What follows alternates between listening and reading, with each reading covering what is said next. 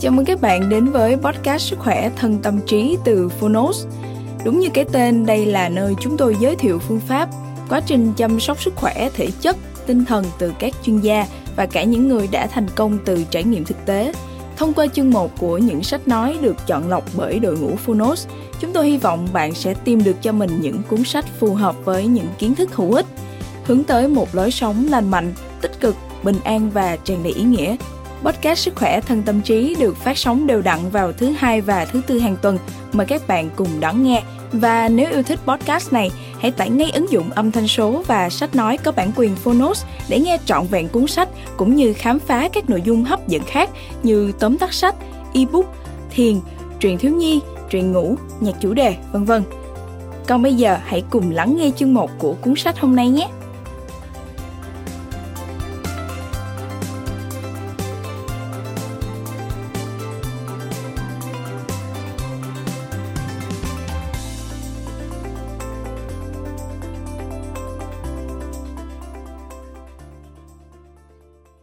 Bạn đang nghe từ Phonos. Nguồn gốc cảm xúc. Bí ẩn sống động của bộ não. Tủ sách hiểu thực tại. Tác giả Lisa Feldman Barrett. Người dịch Phương Mạnh. Độc quyền tại Phonos. Phiên bản sách nói được chuyển thể từ sách in theo hợp tác bản quyền giữa Phonos với công ty trách nhiệm hữu hạn truyền thông và giáo dục Lyceum.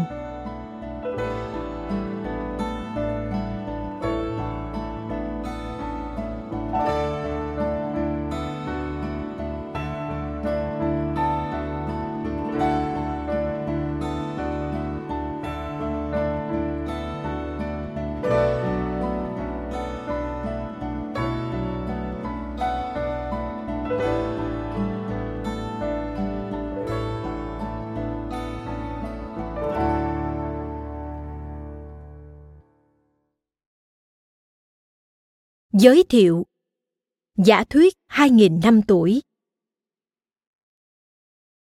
Ngày 14 tháng 12 năm 2012, vụ xả súng trường học đẫm máu nhất trong lịch sử Hoa Kỳ đã diễn ra tại trường tiểu học Sandy Hook ở Newtown, Connecticut.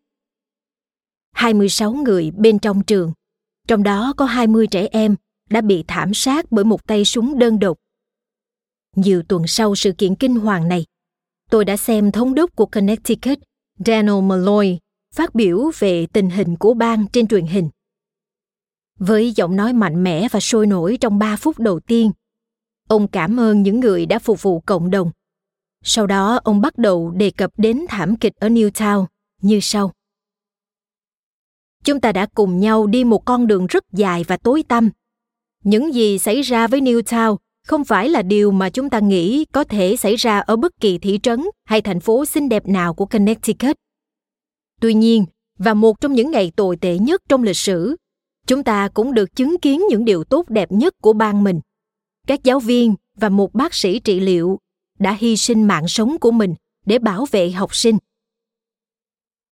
Khi thống đốc nói các từ cuối cùng bảo vệ học sinh, giọng của ông hơi nghẹn lại trong cổ họng nếu không để ý kỹ bạn có thể đã không nhận ra điều đó. Nhưng cử chỉ nhỏ bé đó đã đánh gục tôi. Lòng tôi ngay lập tức thắt lại. Tôi không kìm được nước mắt. Máy quay truyền hình chuyển sang đám đông nơi những người khác cũng bắt đầu nước nở.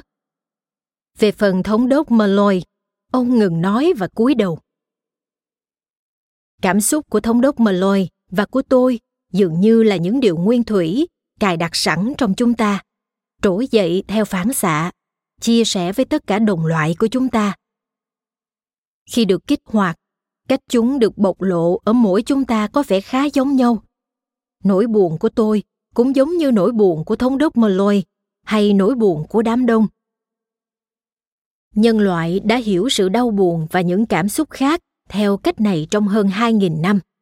Nhưng đồng thời, nếu nhân loại đã học được bất cứ điều gì từ hàng thế kỷ nghiên cứu khoa học, thì đó là mọi thứ không phải lúc nào cũng như vẻ bề ngoài của chúng.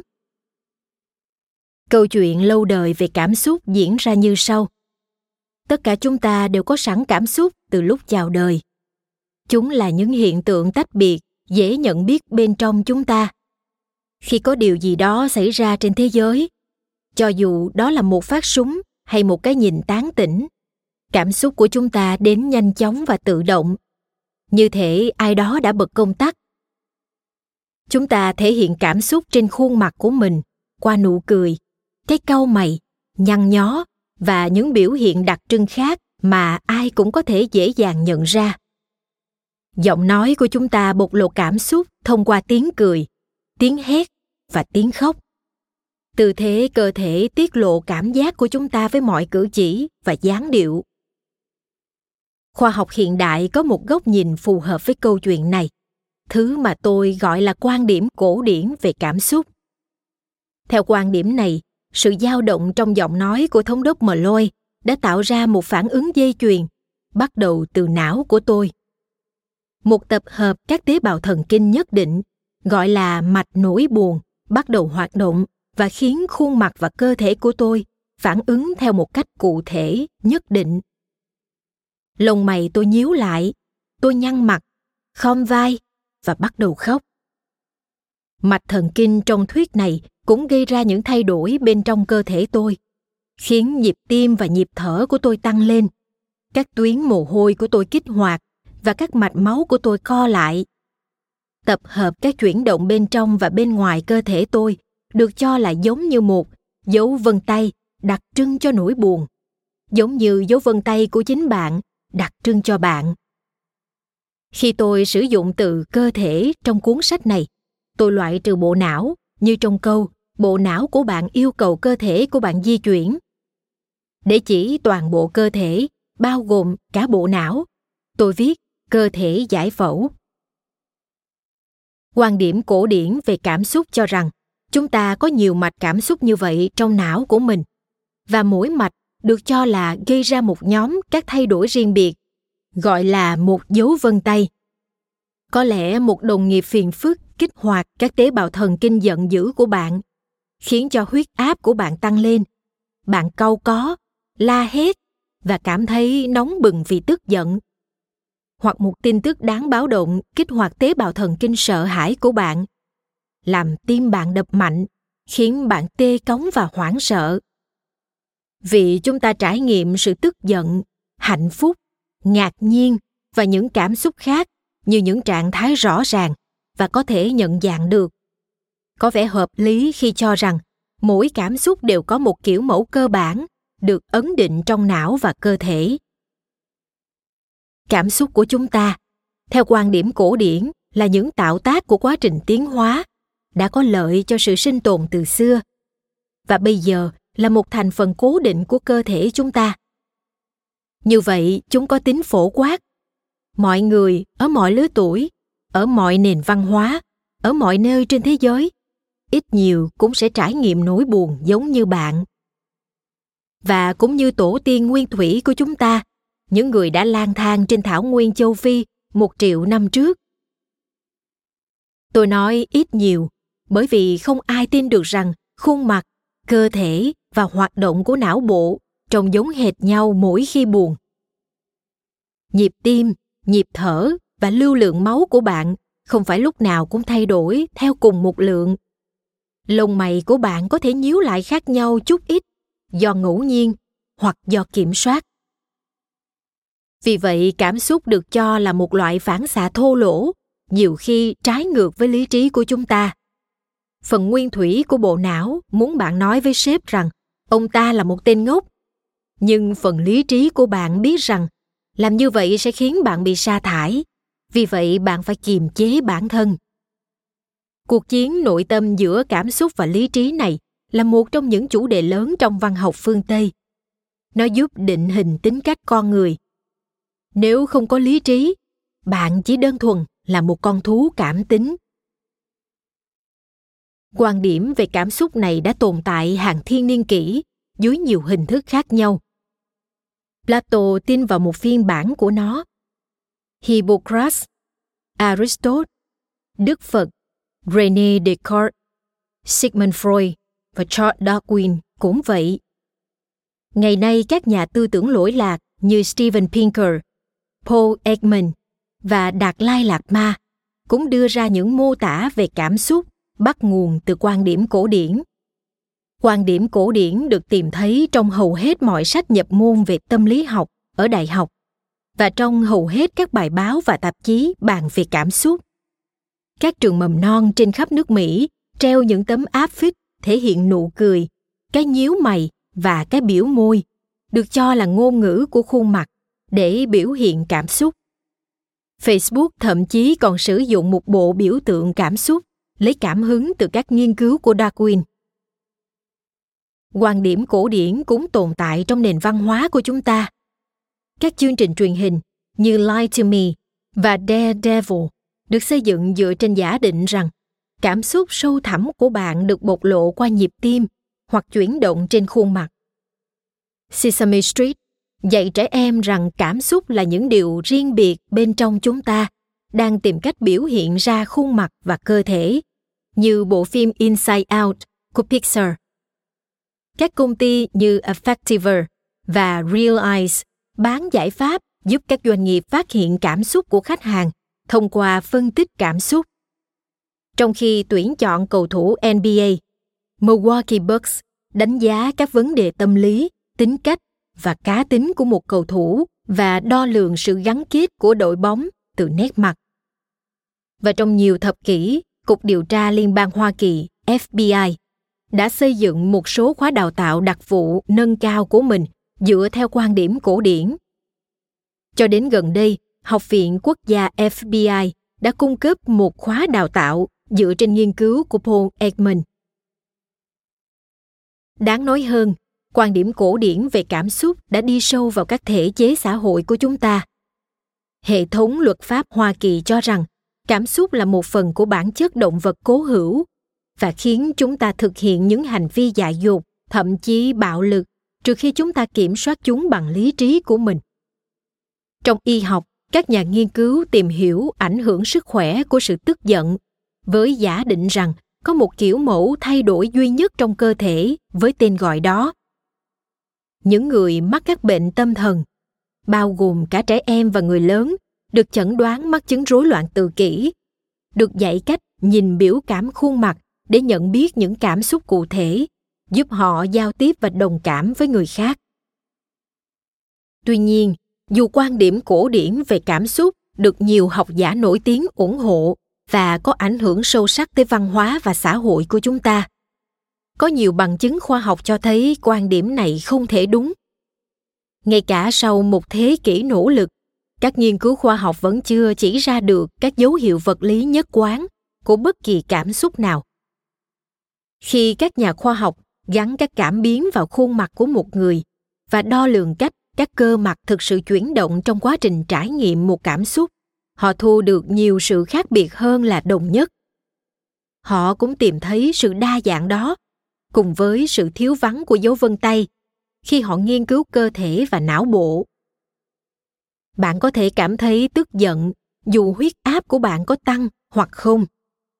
Bạn có thể cảm thấy sợ hãi khi có hoặc không có hạch hạnh nhân, vùng não được cho là nơi trú ngụ của nỗi sợ hãi. Nói đúng hơn, hàng trăm thí nghiệm đã cung cấp một số bằng chứng cho quan điểm cổ điển.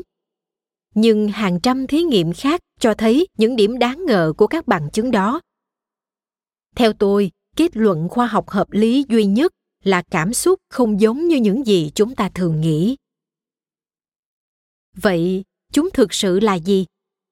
Khi các nhà khoa học bỏ qua quan điểm cổ điển và chỉ xem xét dữ liệu, một lời giải thích hoàn toàn khác về cảm xúc được đưa ra ánh sáng. Tóm lại, chúng tôi thấy rằng cảm xúc của bạn không được lập trình sẵn, mà được tạo ra từ những phần cơ bản hơn. Chúng không phổ quát, mà khác nhau giữa các nền văn hóa chúng không được kích hoạt. Bạn tạo ra chúng. Chúng xuất hiện như một sự kết hợp của các đặc tính vật lý của cơ thể bạn. Một bộ não linh hoạt tự kết nối với bất kỳ môi trường nào mà nó cư trú và nền văn hóa và sự giáo dục của bạn. Những điều tạo nên môi trường đó. Cảm xúc là có thật, nhưng không theo cách khách quan giống như các phân tử hoặc tế bào thần kinh là có thật.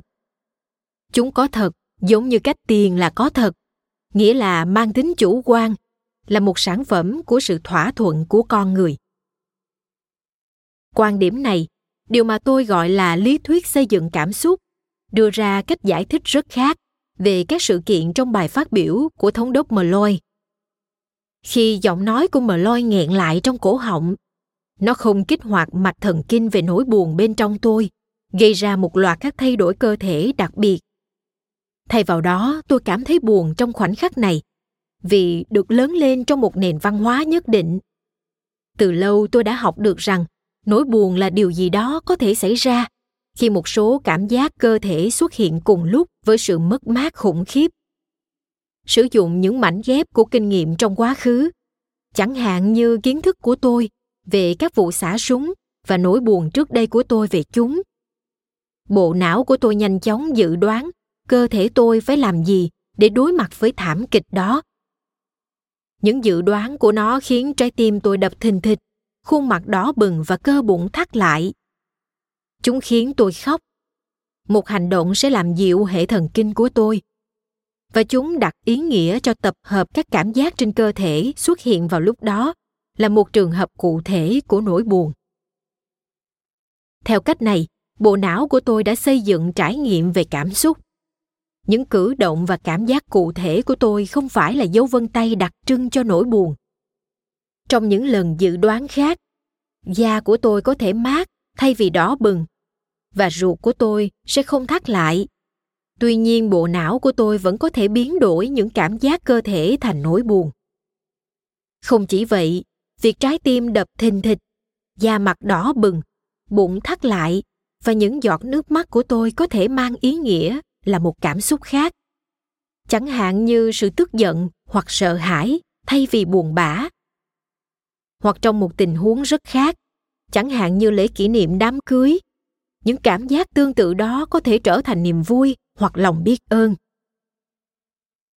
Nếu lời giải thích này không hoàn toàn dễ hiểu hoặc thậm chí nghe có vẻ trái ngược hãy tin tôi. Tôi cũng đồng ý với bạn.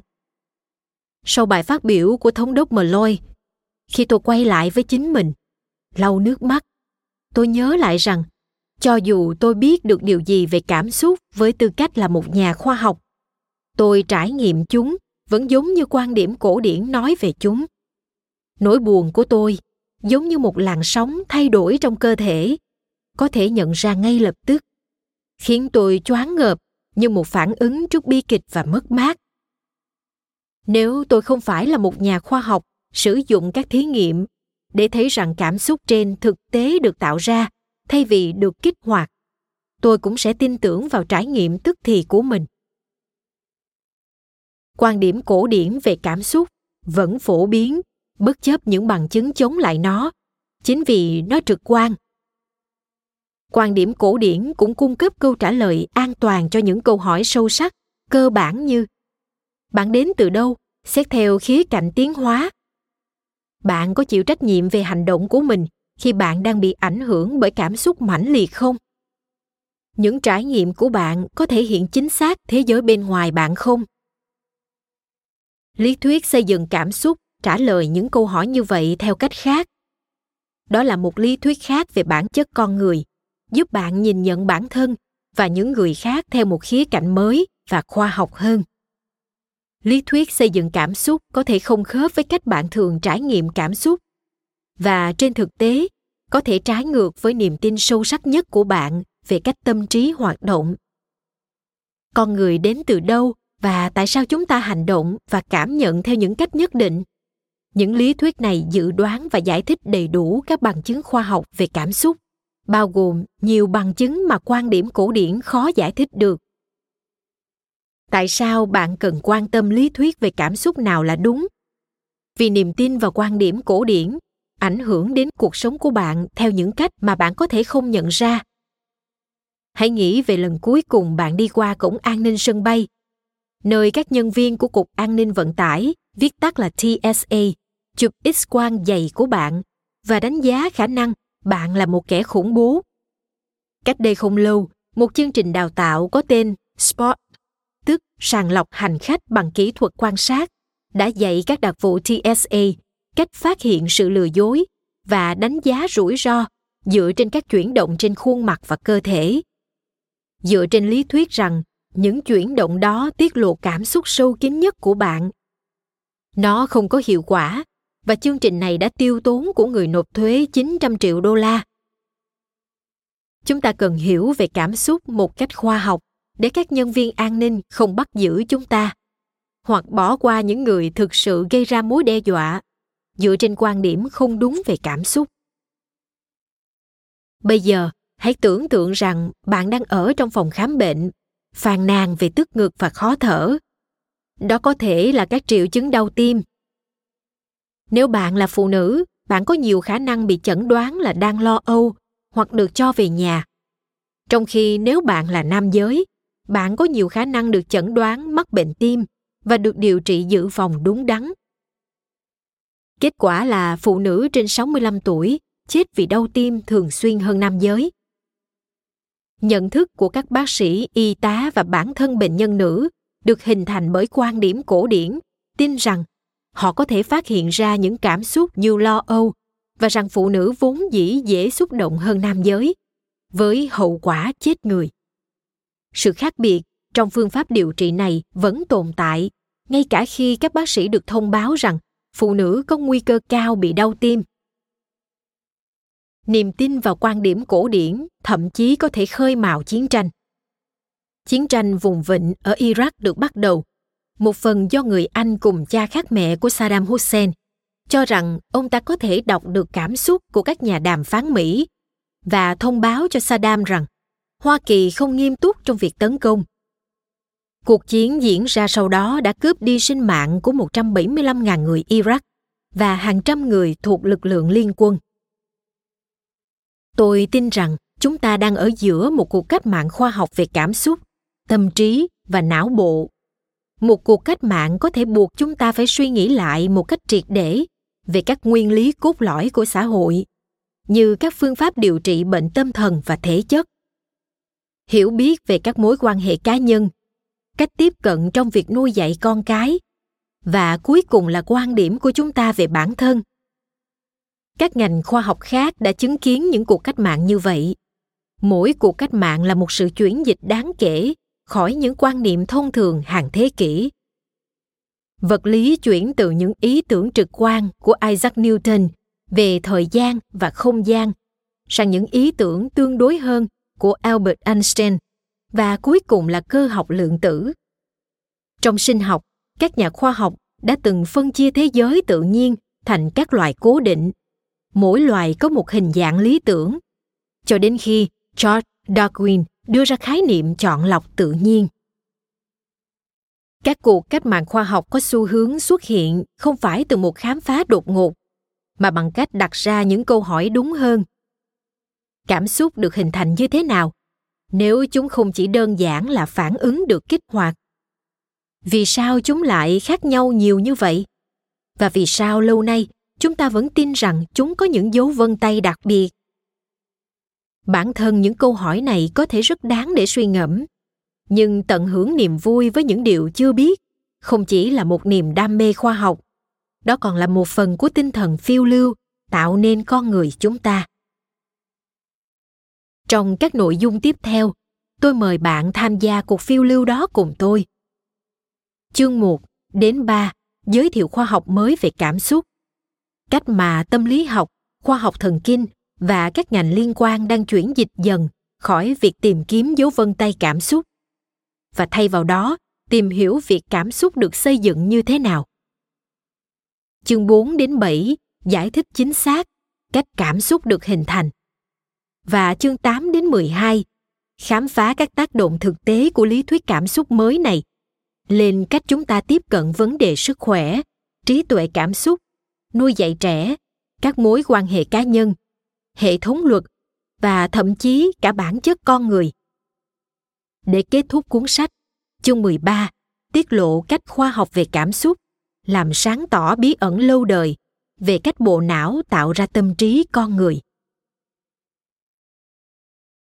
Chương 1 Cuộc tìm kiếm dấu vân tay của cảm xúc.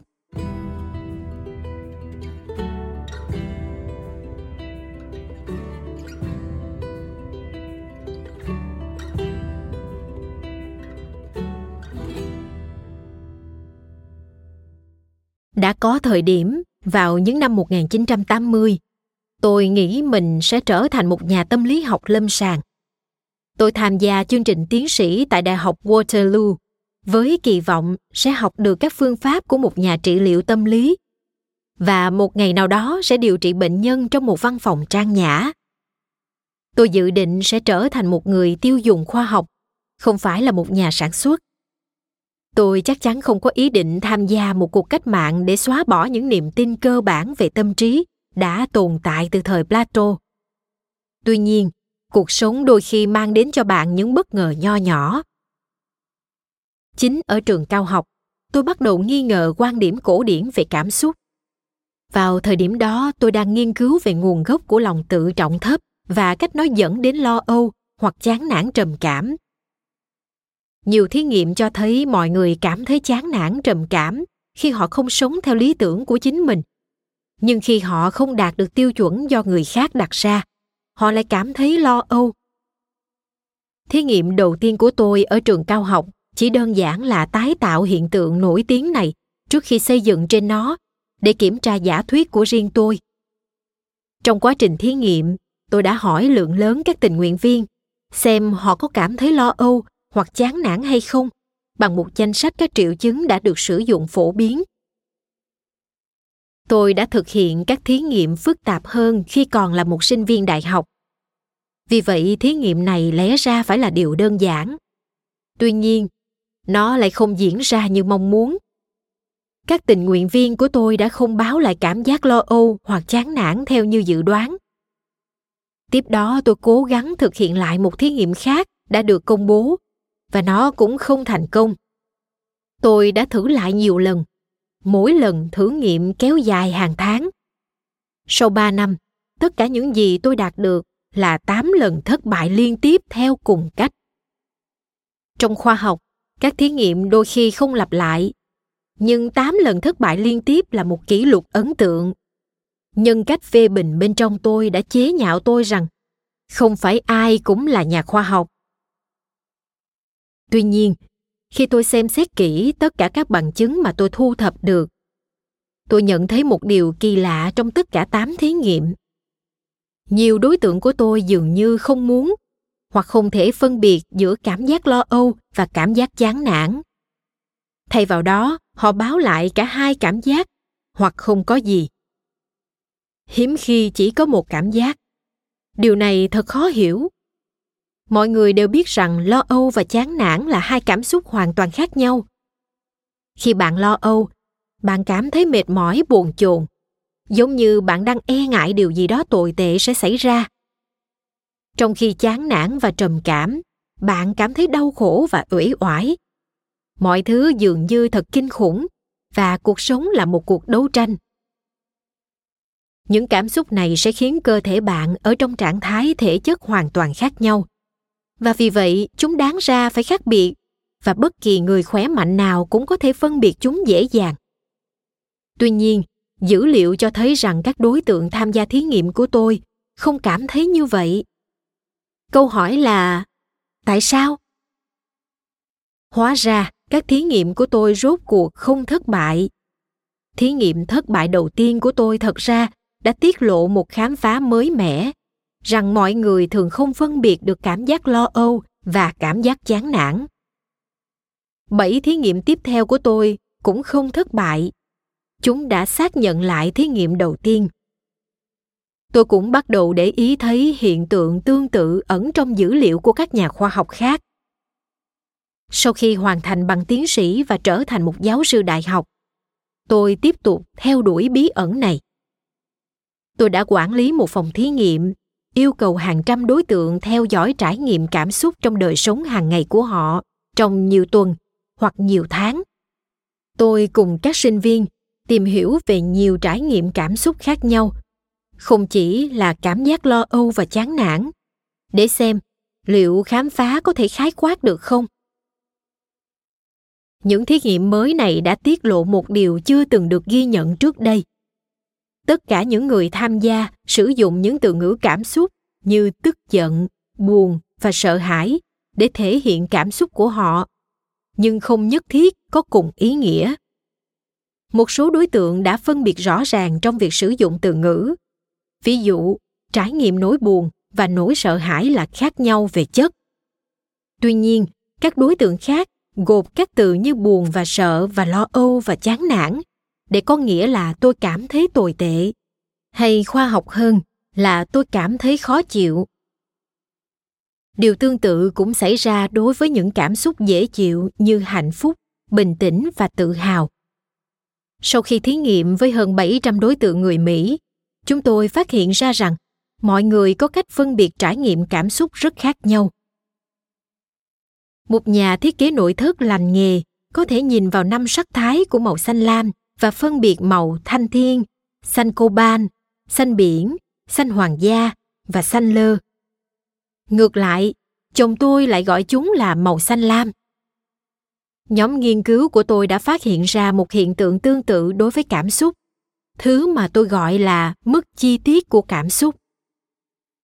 Việc khám phá ra mức độ chi tiết cảm xúc đã truyền cảm hứng cho một lĩnh vực nghiên cứu cảm xúc mới. Đây là nơi quan điểm cổ điển về cảm xúc vào cuộc.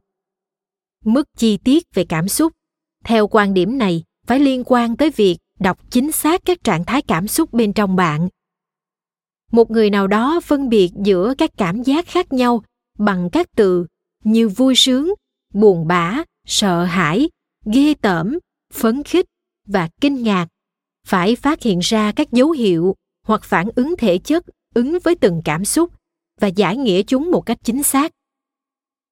Một người có mức chi tiết cảm xúc thấp hơn, ví dụ như người sử dụng các từ như lo âu và chán nản thay thế cho nhau, không thể phát hiện ra những dấu hiệu thể chất này.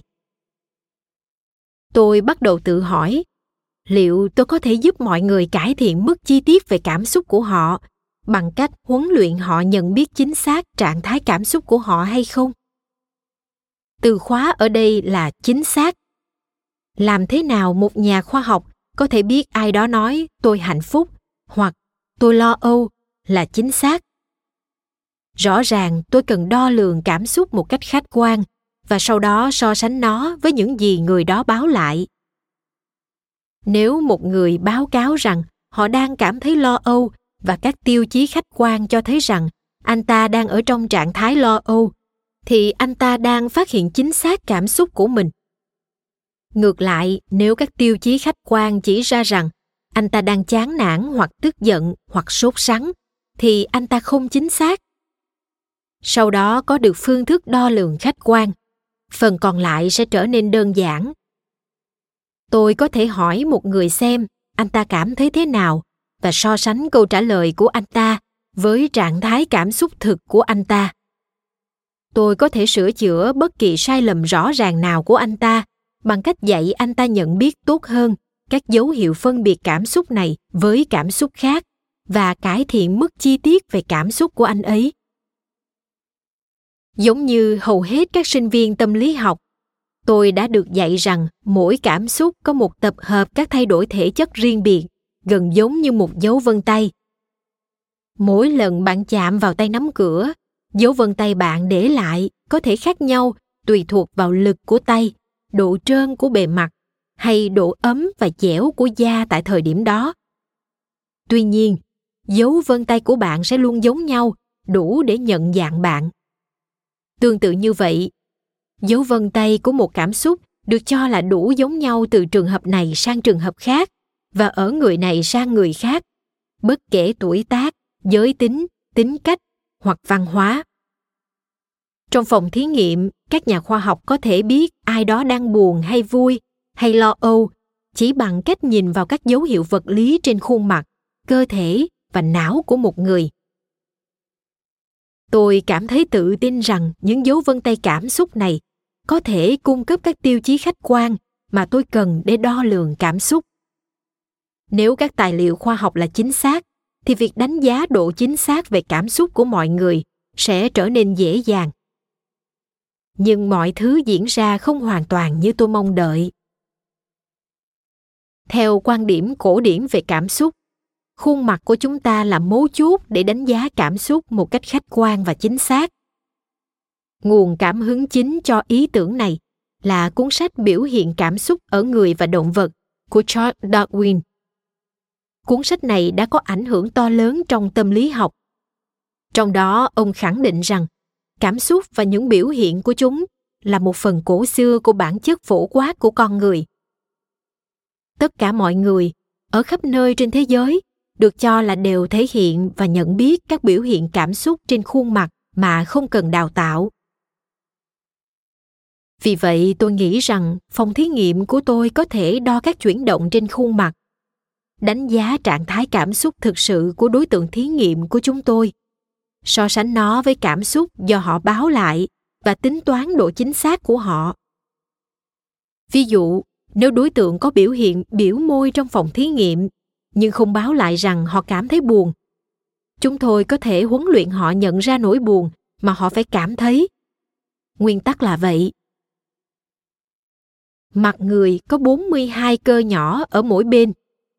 Những chuyển động trên khuôn mặt mà chúng ta thấy hàng ngày, nháy mắt và chớp mắt, nhếch mép và nhăn mặt, lông mày nhướng lên và nhăn lại, xảy ra khi một nhóm các cơ trên khuôn mặt co lại hoặc giãn ra, khiến các mô và da dịch chuyển. Ngay cả khuôn mặt của bạn có vẻ đang hoàn toàn thư giãn, các cơ của bạn có thể vẫn đang co lại. Mời bạn xem hình 1.1 cơ trên mặt người được đính kèm trên ứng dụng. Theo quan điểm cổ điển, mỗi cảm xúc được thể hiện trên khuôn mặt theo một kiểu chuyển động cụ thể, một nét mặt. Khi bạn hạnh phúc, bạn phải mỉm cười. Khi bạn tức giận, bạn phải nhíu mày. Những chuyển động này được cho là một phần của dấu vân tay của cảm xúc tương ứng của họ. Vào thập niên 1960, nhà tâm lý học Sylvan S. Tompkins và những người cộng sự của ông là Carol E. Ezer và Paul Ekman đã quyết định kiểm tra điều này trong phòng thí nghiệm. Họ đã tạo ra những bộ ảnh được tạo dáng tỉ mỉ, chẳng hạn như trong hình 1.2 được đính kèm trên ứng dụng, để đại diện cho sáu cảm xúc cơ bản mà họ tin rằng có dấu vân tay sinh học tức giận sợ hãi ghê tởm ngạc nhiên, buồn bã và hạnh phúc. Những bức ảnh khuôn mặt của diễn viên đã được hướng dẫn rất cẩn thận, được cho là ví dụ rõ ràng nhất về biểu cảm khuôn mặt cho những cảm xúc này. Bạn có thể thấy chúng phóng đại hoặc giả tạo, nhưng đây là điều có chủ đích, vì Tomkins tin rằng chúng thể hiện những tín hiệu mạnh mẽ nhất, rõ ràng nhất cho cảm xúc sử dụng những bức ảnh này, tompkins và nhóm của ông đã áp dụng một kỹ thuật thử nghiệm để nghiên cứu khả năng mọi người nhận ra các biểu hiện cảm xúc. Hay chính xác hơn là khả năng họ nhận thức các chuyển động trên khuôn mặt, tương ứng với biểu hiện của cảm xúc. Hàng trăm thí nghiệm đã sử dụng phương pháp này, và nó vẫn được coi là tiêu chuẩn vàng ngày nay. Đối tượng kiểm tra được đưa cho một bức ảnh và một tập hợp các từ cảm xúc như trong hình 1.3 được đính kèm trên ứng dụng. Đối tượng sau đó chọn từ phù hợp nhất với khuôn mặt. Trong trường hợp này, kết quả mong muốn là ngạc nhiên. Hoặc trong thí nghiệm khác, một đối tượng được cung cấp hai bức ảnh được tạo dáng và một câu chuyện ngắn gọn, như trong hình 1.4 được đính kèm trên ứng dụng. Sau đó chọn khuôn mặt nào phù hợp nhất với câu chuyện. Trong trường hợp này, kết quả mong muốn nằm ở bên phải. Kỹ thuật nghiên cứu này tạm gọi nó là phương pháp cảm xúc cơ bản đã cách mạng hóa nghiên cứu khoa học về thứ mà nhóm của Tomkins gọi là nhận dạng cảm xúc. Sử dụng phương pháp này, các nhà khoa học đã chỉ ra rằng mọi người từ khắp nơi trên thế giới có thể khớp các từ cảm xúc được dịch sang ngôn ngữ địa phương với khuôn mặt được tạo dáng một cách nhất quán trong một nghiên cứu nổi tiếng Ekman và các đồng nghiệp của mình đã đến Papua New Guinea và thực hiện các thí nghiệm với một nhóm người dân địa phương, người For, những người có ít liên hệ với thế giới phương Tây. Ngay cả bộ lạc nơi xa xôi này cũng có thể khớp các khuôn mặt với các từ và câu chuyện cảm xúc như mong đợi. Trong những năm sau đó, các nhà khoa học đã tiến hành các nghiên cứu tương tự ở nhiều quốc gia khác như Nhật Bản và Hàn Quốc. Trong mỗi trường hợp, các đối tượng dễ dàng khớp nối các vẻ mặt câu có, biểu môi, nụ cười, vân vân với các từ hoặc câu chuyện cảm xúc được cung cấp. Từ bằng chứng này, các nhà khoa học kết luận rằng khả năng nhận dạng cảm xúc có tính phổ quát. Bất kể bạn sinh ra hay lớn lên ở đâu, bạn đều có thể nhận dạng cảm xúc từ những bức ảnh giống như người Mỹ. Cách duy nhất để các biểu hiện trên khuôn mặt có thể được nhận biết bởi mọi người là chúng phải được tạo ra một cách phổ quát. Do đó, các biểu hiện trên khuôn mặt phải là các dấu vân tay của cảm xúc bằng chứng mạnh nhất để phân biệt cảm xúc này với cảm xúc khác đến từ nghiên cứu về biểu hiện trên khuôn mặt có bằng chứng rõ ràng và nhất quán về một biểu hiện khuôn mặt phổ biến cho sự tức giận, sợ hãi, thích thú, buồn bã và ghê tởm. Tuy nhiên, các nhà khoa học khác e ngại rằng phương pháp cảm xúc cơ bản là quá gián tiếp và chủ quan để tiết lộ dấu vân tay cảm xúc, vì nó phụ thuộc vào phán đoán của con người. Một phương pháp khách quan hơn được gọi là cơ điện học khuôn mặt viết tắt là emg loại bỏ hoàn toàn phán đoán chủ quan của con người. Phương pháp emg đặt các điện cực trên bề mặt da để phát hiện các tín hiệu điện, làm cho cơ mặt chuyển động. Nó xác định chính xác bộ phận nào của khuôn mặt có chuyển động, với mức độ và tần suất là bao nhiêu. Trong một nghiên cứu điển hình, các tình nguyện viên đeo điện cực lên lông mày, trán, má và hàm khi họ xem phim hoặc ảnh, hoặc khi họ nhớ hoặc tưởng tượng các tình huống để gợi lên các cảm xúc khác nhau. Các nhà khoa học ghi lại những thay đổi điện trong hoạt động của cơ và tính toán mức độ chuyển động của từng cơ trong mỗi cảm xúc. Nếu mọi người cử động các cơ trên khuôn mặt giống nhau mỗi khi họ trải qua một cảm xúc nhất định cau có, tức giận, mỉm cười, hạnh phúc, biểu môi buồn bã, vân vân và chỉ khi họ trải qua cảm xúc đó thì chuyển động đó có thể là dấu vân tay. Mời bạn xem hình 1.5, cơ điện học trên mặt, được đính kèm trên ứng dụng.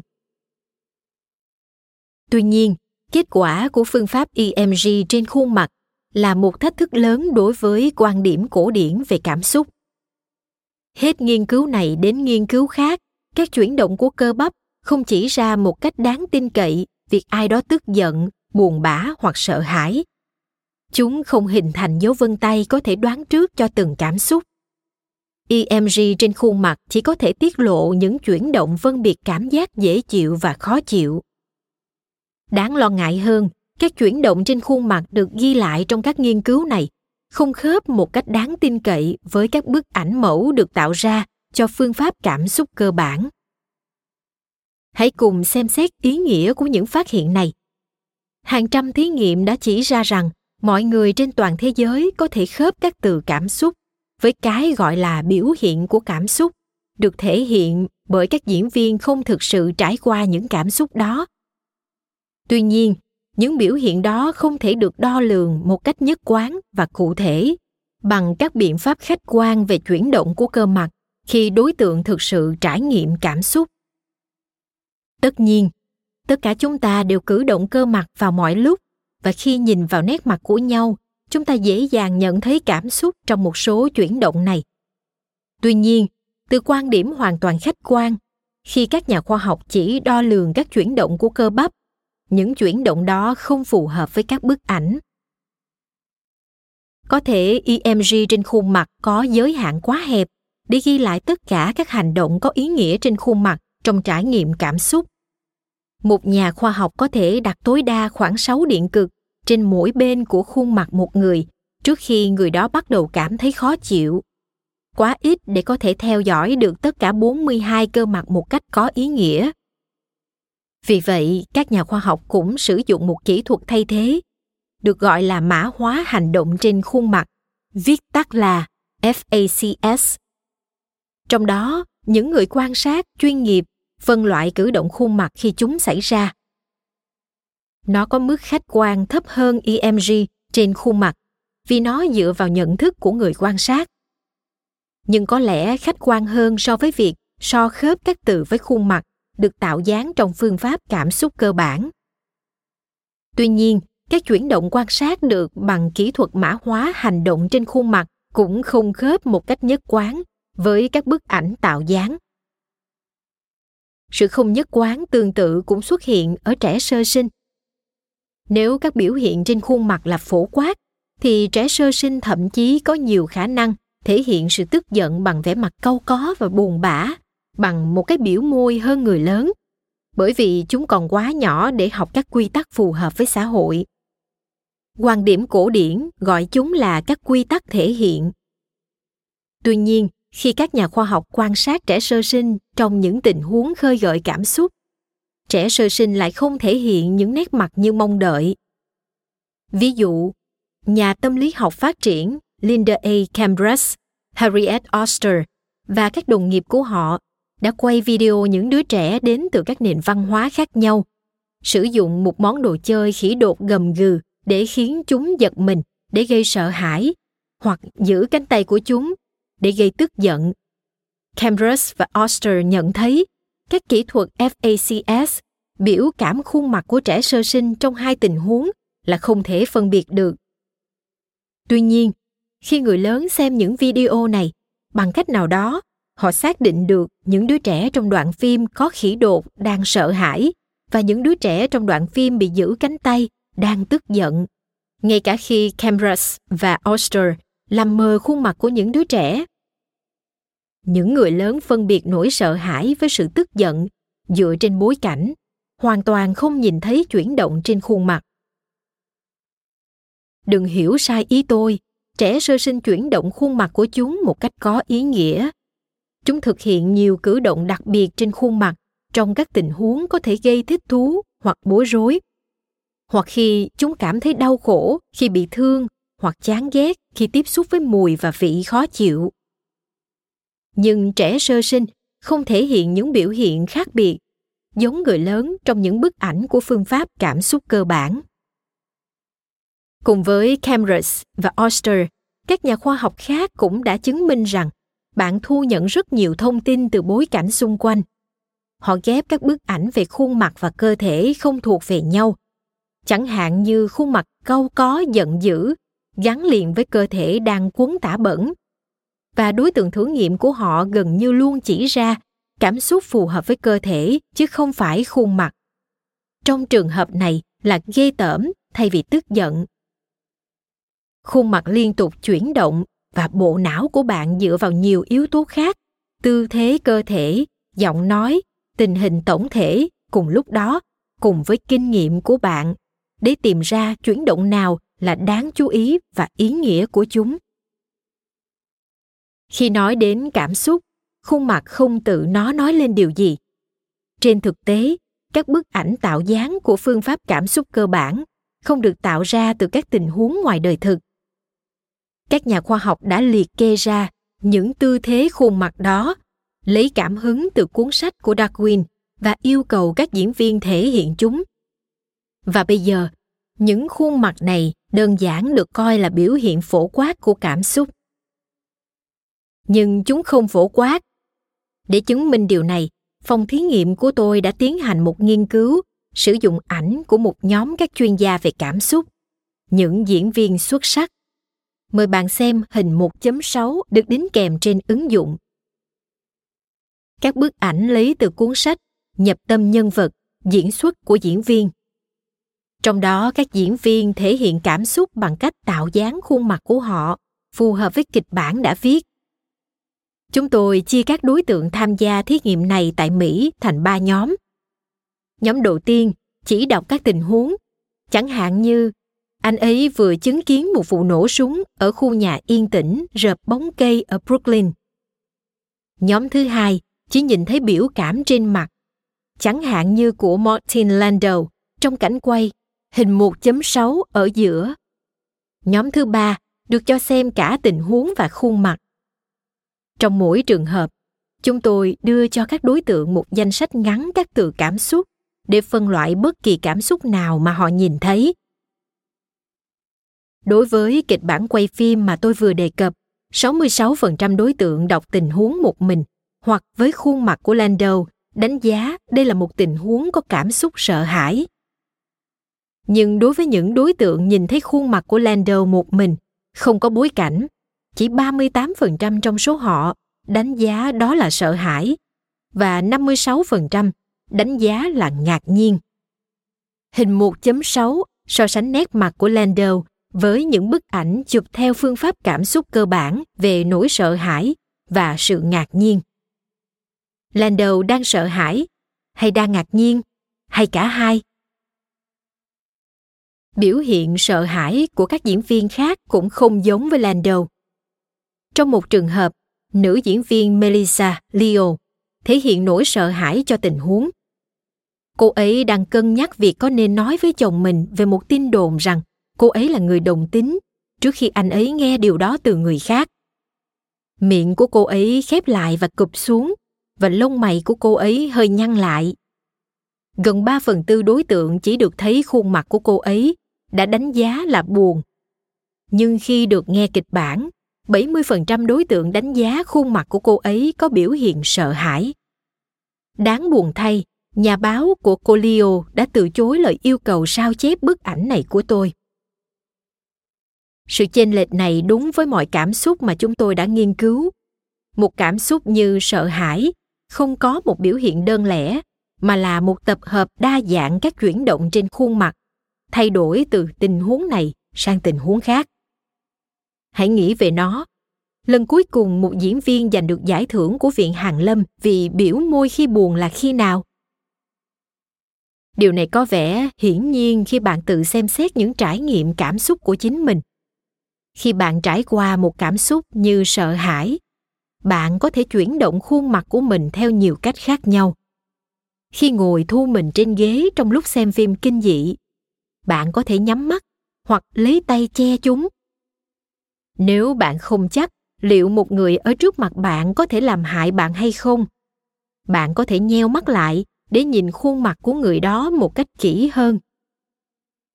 Nếu bạn cảm thấy có nguy hiểm tiềm ẩn xung quanh mình, mắt bạn có thể mở to để cải thiện tầm nhìn ngoại vi sợ hãi, không có hình dáng cố định. Sự đa dạng mới là tiêu chuẩn. Tương tự như vậy, hạnh phúc, buồn bã, giận dữ và mọi cảm xúc khác mà bạn biết đều là các phạm trù lớn, bao gồm nhiều chuyển động trên khuôn mặt rất khác nhau. Nếu các chuyển động trên khuôn mặt có quá nhiều khác biệt trong một phạm trù cảm xúc như sợ hãi, bạn có thể thắc mắc tại sao chúng ta lại dễ dàng tin rằng khuôn mặt với cặp mắt mở to là biểu hiện sợ hãi phổ quát. Câu trả lời là, đó là một khuôn mẫu, một biểu tượng đại diện cho chủ đề nỗi sợ hãi trong nền văn hóa của chúng ta. Các trường mầm non dạy những định kiến này cho trẻ em. Người câu có là người đang tức giận, người biểu môi là người đang buồn.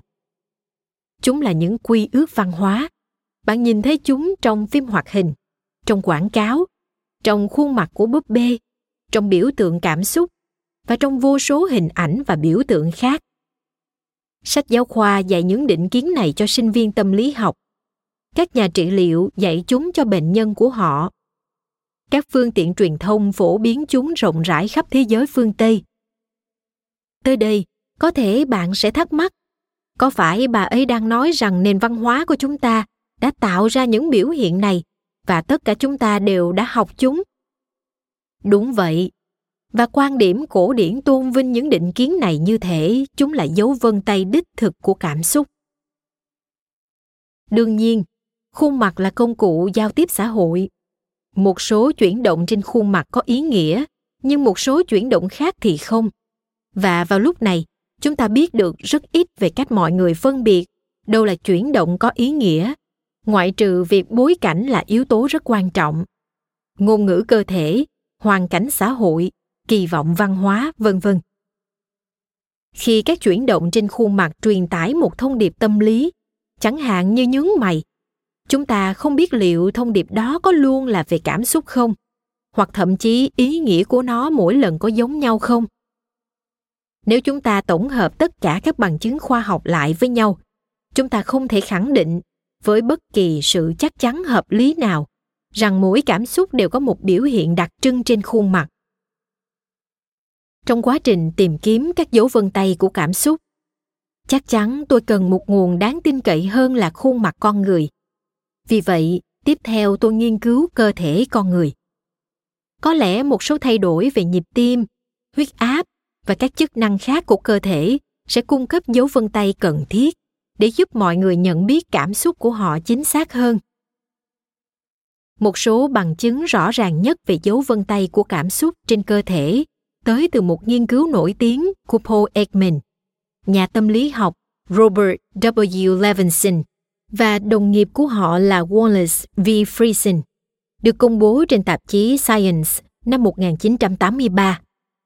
Họ gắn cảm biến lên các tình nguyện viên để đo những thay đổi trong hệ thống thần kinh tự chủ. Sự thay đổi về nhịp tim, nhiệt độ và độ dẫn điện của da, thước đo lượng mồ hôi, còn được gọi là phản ứng điện da. Họ cũng đo các biến đổi về lực căng ở cánh tay, bắt nguồn từ hệ thần kinh vận động cơ xương. Sau đó họ sử dụng một kỹ thuật thử nghiệm để gợi lên sự tức giận, buồn bã, sợ hãi, ghê tởm, ngạc nhiên và hạnh phúc. Đồng thời quan sát những thay đổi thể chất trong mỗi cảm xúc. Sau khi phân tích dữ liệu, Ekman và các đồng nghiệp của ông kết luận rằng họ đã đo lường được những thay đổi rõ ràng và nhất quán trong những phản ứng cơ thể có liên quan tới những cảm xúc cụ thể nghiên cứu này dường như đã xác định được dấu vân tay sinh học khách quan cho từng cảm xúc và tới ngày nay nó vẫn là một nghiên cứu kinh điển trong các tài liệu khoa học. Nghiên cứu nổi tiếng năm 1983 đã khơi gợi cảm xúc người tham gia theo cách kỳ lạ.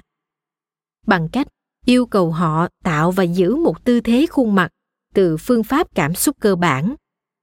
Ví dụ, để gợi lên nỗi buồn, một đối tượng sẽ nhíu mày trong 10 giây. Để khơi gợi sự tức giận, một đối tượng sẽ câu có. Trong khi tạo dáng khuôn mặt, các đối tượng có thể sử dụng gương và được chính Ekman cử động các cơ mặt cụ thể. Ý tưởng cho rằng một nét mặt cụ thể có thể kích hoạt trạng thái cảm xúc có tên là giả thuyết phản hồi từ khuôn mặt. Theo đó, việc thay đổi nét mặt của bạn theo cách nhất định gây ra những thay đổi sinh lý cụ thể liên quan đến cảm xúc đó trong cơ thể bạn bạn hãy tự thử xem. Nhíu mày và biểu môi trong 10 giây. Bạn có cảm thấy buồn không? Tiếp theo, hãy thử cười thật tươi. Bạn có cảm thấy hạnh phúc hơn không? Giả thuyết về phản hồi từ khuôn mặt gây ra nhiều tranh cãi. Có nhiều bất đồng về việc liệu có thể khơi gợi trải nghiệm cảm xúc trọn vẹn theo cách này hay không. Các cơ mặt có thể cử động trong quá trình nhận thức cảm xúc. Trên thực tế, nghiên cứu năm 1983 đã quan sát thấy những thay đổi trên cơ thể khi người tham gia thay đổi nét mặt. Đây là một phát hiện đáng chú ý. Chỉ cần thể hiện một nét mặt cụ thể đã thay đổi hoạt động của hệ thần kinh ngoại vi của đối tượng thử nghiệm, ngay cả khi họ đang ngồi bất động thoải mái trên ghế. Đầu ngón tay của họ ấm hơn khi tạo dáng câu có, tư thế giận dữ nhịp tim của họ nhanh hơn khi tạo dáng câu có mở to mắt như đang giật mình tư thế sợ hãi và biểu môi, tư thế buồn bã. Nếu so sánh với tư thế hạnh phúc, ngạc nhiên và ghê tởm. Hai phép đo còn lại, độ dẫn điện của da và độ căng của cánh tay. Không có thay đổi đáng kể từ nét mặt này sang nét mặt khác. Mặc dù vậy, bạn phải thực hiện một số bước bổ sung trước khi có thể khẳng định rằng bạn đã tìm thấy dấu vân tay trên cơ thể cho một cảm xúc. Thứ nhất bạn phải chứng minh rằng phản ứng của một cảm xúc chẳng hạn như tức giận khác với phản ứng của những cảm xúc khác nghĩa là phản ứng đó đặc trưng cho các trường hợp tức giận. Ở đây, nghiên cứu năm 1983 bắt đầu gặp một số khúc mắc. Nó tìm ra một số phản ứng đặc trưng cho sự tức giận nhưng không tìm được điều tương tự với những cảm xúc khác đã được thử nghiệm điều đó có nghĩa là các phản ứng của cơ thể đối với các cảm xúc khác nhau quá giống nhau để trở thành các dấu vân tay riêng biệt ngoài ra bạn phải chứng minh rằng không có lời giải thích nào khác có thể giải thích cho kết quả của bạn khi và chỉ khi đó bạn mới có thể tuyên bố đã tìm thấy dấu vân tay thể chất cho sự tức giận, buồn bã và những cảm xúc còn lại. Nghiên cứu năm 1983 có một lời giải thích thay thế. Vì người tham gia thử nghiệm đã được hướng dẫn cách tạo dáng khuôn mặt của họ. Các đối tượng phương Tây có thể hình dung ra hầu hết các cảm xúc mục tiêu từ những hướng dẫn này. Sự hiểu biết này thực sự có thể tạo ra nhịp tim và những thay đổi thể chất khác mà Ekman và các đồng nghiệp đã quan sát được. Một sự thật chưa được biết đến khi những nghiên cứu này được tiến hành. Giải thích thay thế này được đưa ra bởi thí nghiệm sau đó của họ với một bộ tộc Indonesia là tộc người Minangkabau ở Tây Sumatra. Những tình nguyện viên này có ít hiểu biết hơn về cảm xúc của người phương Tây và không thể hiện những thay đổi về thể chất giống như những đối tượng thử nghiệm phương Tây. Họ cũng báo lại rằng họ cảm thấy cảm xúc được kỳ vọng ít thường xuyên hơn nhiều so với các đối tượng phương Tây. Các nghiên cứu khác sau đó đã khơi gợi cảm xúc bằng nhiều phương pháp khác nhau, nhưng không tái tạo được những khác biệt sinh lý ban đầu được quan sát trong nghiên cứu năm 1983. Khá nhiều nghiên cứu sử dụng các bộ phim kinh dị, những bộ phim đầy nước mắt và các tài liệu gợi cảm xúc khác để mang lại những cảm xúc cụ thể trong khi các nhà khoa học đo nhịp tim hô hấp và các chức năng cơ thể khác của đối tượng nhiều nghiên cứu như vậy tìm thấy sự đa dạng trong biểu hiện sinh lý. Có nghĩa là không có kiểu mẫu thay đổi sinh lý rõ ràng để có thể phân biệt các cảm xúc với nhau. Trong các nghiên cứu khác, các nhà khoa học đã tìm thấy các kiểu mẫu phân biệt cho các cảm xúc. Nhưng các nghiên cứu khác nhau thường tìm thấy các kiểu mẫu khác nhau, ngay cả khi sử dụng các đoạn phim giống nhau. Nói cách khác khi các nghiên cứu phân biệt sự tức giận với nỗi buồn và nỗi sợ hãi, chúng không phải lúc nào cũng lặp lại kết quả của nhau. Có nghĩa là các trường hợp tức giận, buồn bã và sợ hãi được khơi gợi trong các thí nghiệm khác nhau là không giống nhau. Đối diện với nhiều thí nghiệm đa dạng như thế này, thật khó để rút ra một kết luận nhất quán. May mắn thay, các nhà khoa học có một kỹ thuật để phân tích tất cả các dữ liệu và đi đến một kết luận thống nhất. Nó được gọi là phân tích tổng hợp. Các nhà khoa học ra soát số lượng lớn các thí nghiệm được thực hiện bởi các nhà nghiên cứu khác nhau, kết hợp các kết quả của họ bằng thống kê. Ví dụ đơn giản, giả sử bạn muốn kiểm tra xem nhịp tim tăng có phải là một phần của dấu vân tay trên cơ thể của hạnh phúc hay không. Thay vì chạy thử nghiệm của riêng bạn bạn có thể thực hiện phân tích tổng hợp các thử nghiệm khác đã đo lường nhịp tim khi hạnh phúc, thậm chí là tình cờ. Ví dụ, nghiên cứu có thể là về mối quan hệ giữa tình dục và các cơn đau tim và không liên quan gì đến cảm xúc. Bạn có thể tìm kiếm các bài báo khoa học có liên quan, thu thập số liệu thống kê từ chúng và phân tích tổng hợp để kiểm tra giả thuyết liên quan đến cảm xúc và hệ thần kinh tự chủ bốn phân tích tổng hợp quan trọng đã được thực hiện trong hai thập kỷ qua. Phân tích lớn nhất tập hợp dữ liệu từ hơn 220 nghiên cứu sinh lý học và gần 22.000 đối tượng thử nghiệm. Không có phân tích tổng hợp nào trong số bốn phân tích này tìm thấy dấu vân tay cảm xúc nhất quán và cụ thể trong cơ thể. Thay vào đó, các cơ quan nội tạng của cơ thể có thể thay đổi theo nhiều cách khác nhau trong lúc hạnh phúc, sợ hãi và các trạng thái cảm xúc khác. Bạn có thể dễ dàng nhìn thấy sự thay đổi này trong một phương pháp được các phòng thí nghiệm trên khắp thế giới sử dụng, nơi các đối tượng thử nghiệm thực hiện một nhiệm vụ khó khăn như đếm ngược với khoảng cách 13 càng nhanh càng tốt, hoặc nói về một chủ đề gây tranh cãi như phá thai hoặc tôn giáo trong khi bị chế giễu. Khi họ cố gắng làm nhiệm vụ, người tổ chức thí nghiệm sẽ mắng họ kém cỏi, đưa ra những nhận xét chỉ trích và thậm chí là xúc phạm. liệu tất cả các đối tượng tham gia có nổi giận không câu trả lời là không một số phiên bản của quan điểm cổ điển được đưa ra để giải thích sự biến đổi này ví dụ các lý thuyết đánh giá cổ điển nằm ở chương 8 đề xuất rằng một người phải đánh giá tình hình theo một cách cụ thể để phát động sự tức giận. Quan trọng hơn, những người cảm thấy tức giận, thể hiện các kiểu mẫu thay đổi cơ thể khác nhau. Một số người nóng bừng vì tức giận, nhưng một số khác lại bật khóc. Những người khác trở nên trầm lặng và tinh ranh. Những người khác chỉ đơn giản là rút lui. Mỗi hành vi nóng bừng mặt, khóc, mưu tính rút lui, đi kèm với một kiểu mẫu sinh lý khác nhau trong cơ thể. Một điều mà các nhà sinh lý học nghiên cứu về cơ thể đã biết từ lâu. Ngay cả những thay đổi nhỏ trong tư thế cơ thể, chẳng hạn như ngửa ra so với cúi người về phía trước và khoanh tay, có thể làm thay đổi hoàn toàn phản ứng sinh lý của người đang tức giận. Nói thêm, hệ thống thần kinh giao cảm và đối giao cảm được gọi chung là hệ thống thần kinh tự quản. Chúng được tiến hóa để hỗ trợ chuyển động của cơ thể bạn. Ví dụ, để bạn không bị ngất khi đứng lên. Hoạt động giao cảm được sử dụng, phục vụ các nhu cầu trao đổi chất liên quan đến hành vi vận động thực tế hoặc các điều kiện kỳ vọng. Quay lại nội dung chính.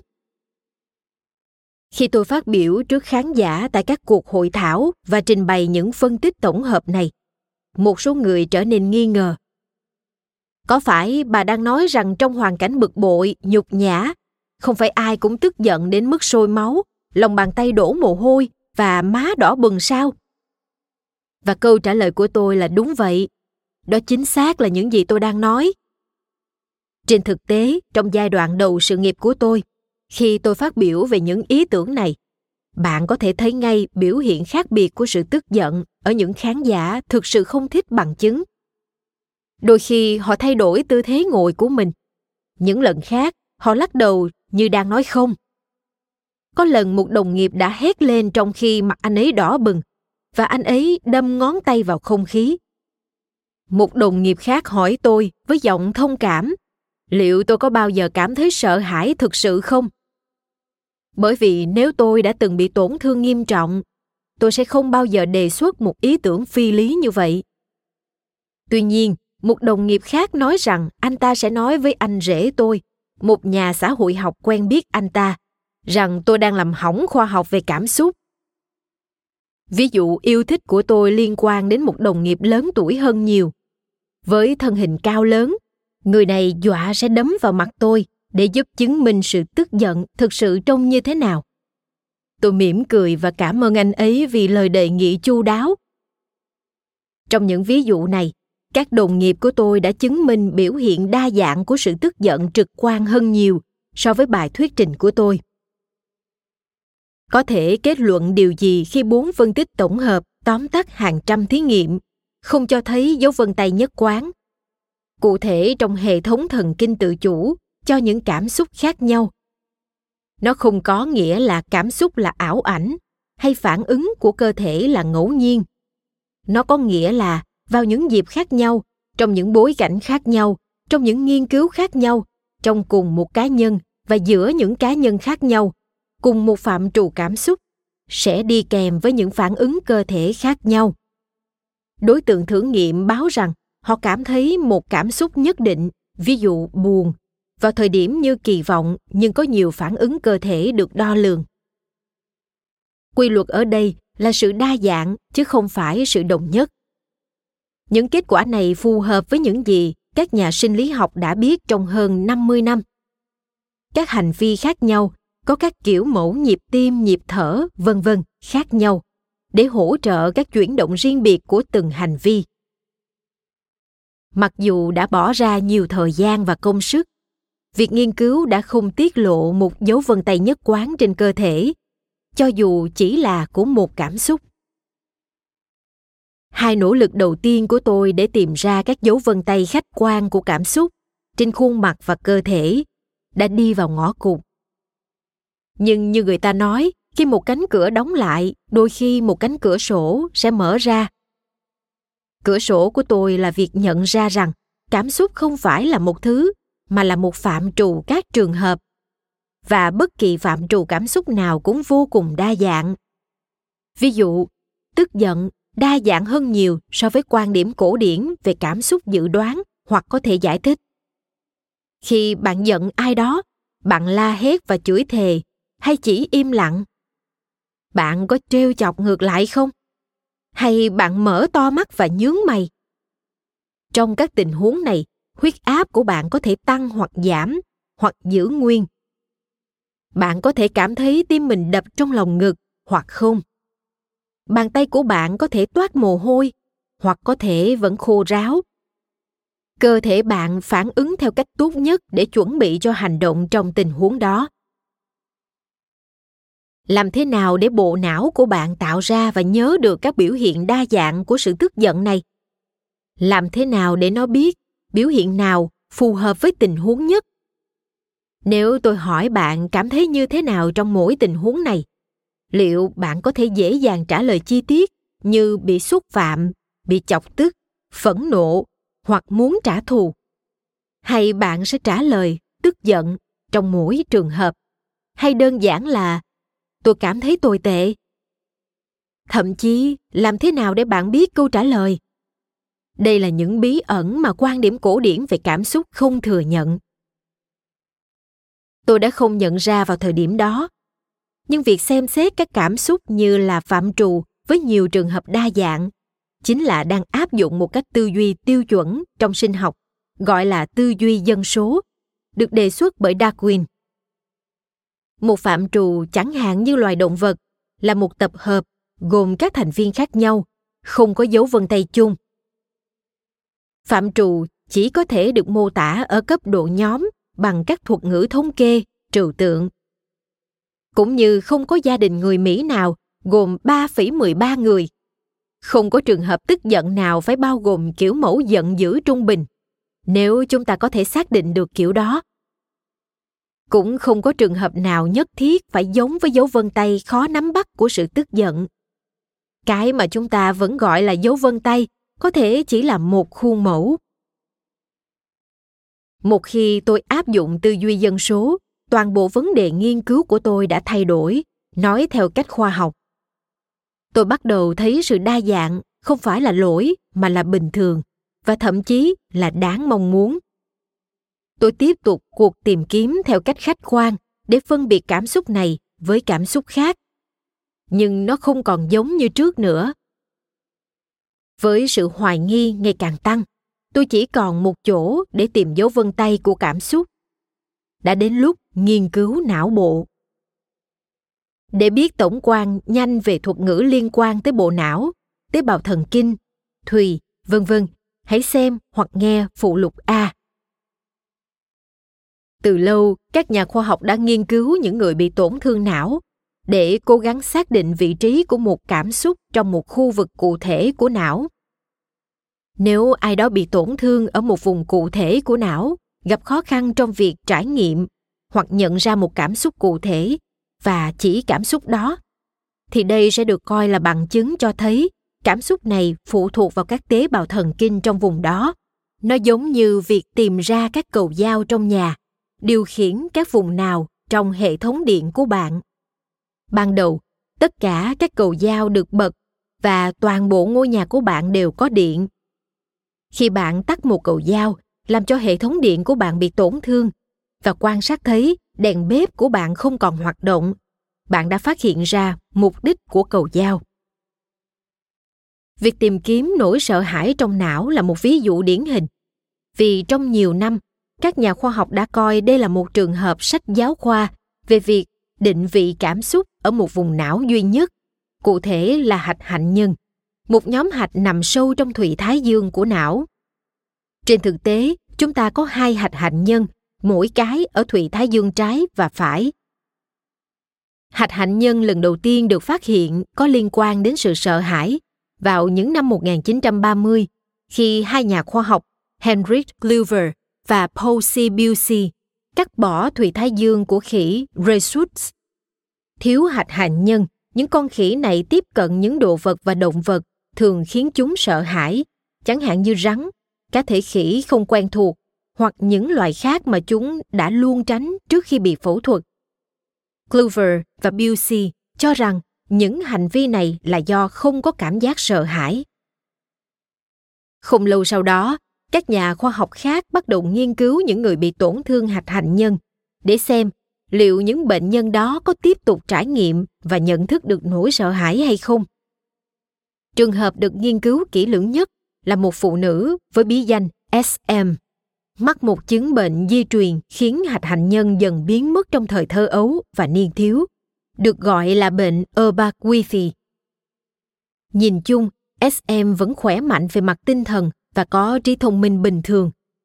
Nhưng khả năng cảm thấy sợ hãi của cô ấy dường như khá bất thường trong các cuộc kiểm tra trong phòng thí nghiệm. Các nhà khoa học đã cho cô xem những bộ phim kinh dị như The Shining và The Silence of the Lambs, cho cô tiếp xúc với rắn và nhện sống, và thậm chí đưa cô đi qua một ngôi nhà ma ám. Nhưng cô cho biết không có cảm giác sợ hãi mạnh mẽ. Khi SM xem các ảnh chụp nét mặt với cặp mắt mở to lấy từ bộ ảnh của phương pháp cảm xúc cơ bản, cô ấy đã gặp khó khăn trong việc xác định chúng là sợ hãi. Sm trải nghiệm và nhận biết những cảm xúc khác một cách bình thường. Các nhà khoa học đã cố gắng nhưng vẫn không thành công trong việc dạy sm cảm thấy sợ hãi. Sử dụng một quy trình thường được gọi là học sợ hãi. Họ cho cô ấy xem một bức ảnh và sau đó ngay lập tức thổi còi thuyền ở mức 100 decibel khiến cô ấy giật mình. Âm thanh này nhằm kích hoạt phản ứng sợ hãi của SM nếu cô ấy có phản ứng đó. Đồng thời, họ đo độ dẫn điện trên da của SM, được nhiều nhà khoa học cho là thước đo của sự sợ hãi và có liên quan đến hoạt động của hạch hạnh nhân. Sau nhiều lần lặp lại việc cho xem các bức ảnh kèm với tiếng còi lớn, họ cho SM xem bức ảnh một mình và đo phản ứng của cô ấy. Những người có hạch hạnh nhân còn nguyên vẹn sẽ học được cách liên kết hình ảnh với âm thanh gây sửng sốt. Vì vậy, nếu chỉ cần hiển thị hình ảnh não của họ sẽ dự đoán tiếng động lớn và độ dẫn điện trên da của họ sẽ tăng lên nhưng cho dù các nhà khoa học đã nhiều lần ghép việc xem ảnh với âm thanh lớn độ dẫn điện trên da của sm vẫn không tăng lên khi chỉ xem bức ảnh các nhà thí nghiệm kết luận rằng sm không thể học cách sợ hãi những đối tượng mới nhìn chung sm dường như không sợ hãi và hạch hạnh nhân bất thường của cô ấy dường như là lý do. Từ điều này và các bằng chứng tương tự khác, các nhà khoa học kết luận rằng một hạch hạnh nhân hoạt động bình thường là trung tâm của sự sợ hãi trong não. Nhưng sau đó, một điều bất ngờ đã xảy ra. Các nhà khoa học phát hiện ra rằng SM có thể nhìn thấy nỗi sợ hãi trong các tư thế cơ thể và nghe thấy sự sợ hãi trong giọng nói. Họ thậm chí còn tìm ra cách để khiến SM cảm thấy kinh hoàng bằng cách yêu cầu cô ấy hít thở không khí được nạp thêm carbon dioxide, tức CO2. Thiếu oxy bình thường, SM hoảng sợ. Đừng lo lắng cô ấy không gặp nguy hiểm. Vì vậy, SM có thể cảm nhận và nhận thức được nỗi sợ hãi trong một số trường hợp, ngay cả khi không có hạch hạnh nhân. Trong quá trình nghiên cứu về tổn thương não, những người khác bị tổn thương hạch hạnh nhân đã được phát hiện và kiểm tra và mối liên hệ rõ ràng và cụ thể giữa nỗi sợ hãi và hạch hạnh nhân đã biến mất có lẽ sự phản chứng quan trọng nhất đến từ một cặp sinh đôi giống hệt nhau bị mất các bộ phận được cho là có liên quan đến chứng sợ hãi trong hạch hạnh nhân của họ vì bệnh Obaquithi. Cả hai đều được chẩn đoán ở tuổi 12, có trí thông minh bình thường và có trình độ học vấn trung học.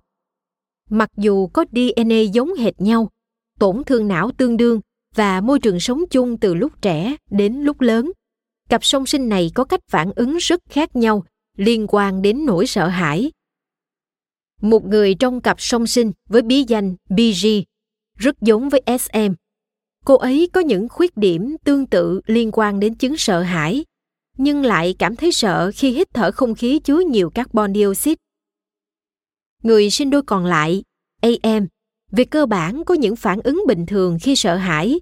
các bộ phận khác trong não đang bù đắp cho hạch hạnh nhân bị thiếu của cô ấy vì vậy chúng ta có một cặp song sinh giống hệt nhau với dna giống hệt nhau, bị tổn thương não giống hệt nhau, sống trong môi trường rất giống nhau.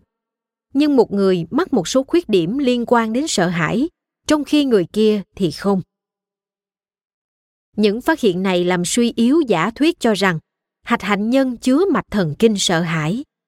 Thay vào đó, chúng cho thấy bộ não phải có nhiều cách để tạo ra nỗi sợ hãi, và do đó phạm trù cảm xúc, sợ hãi không nhất thiết phải được gán cho một khu vực cụ thể.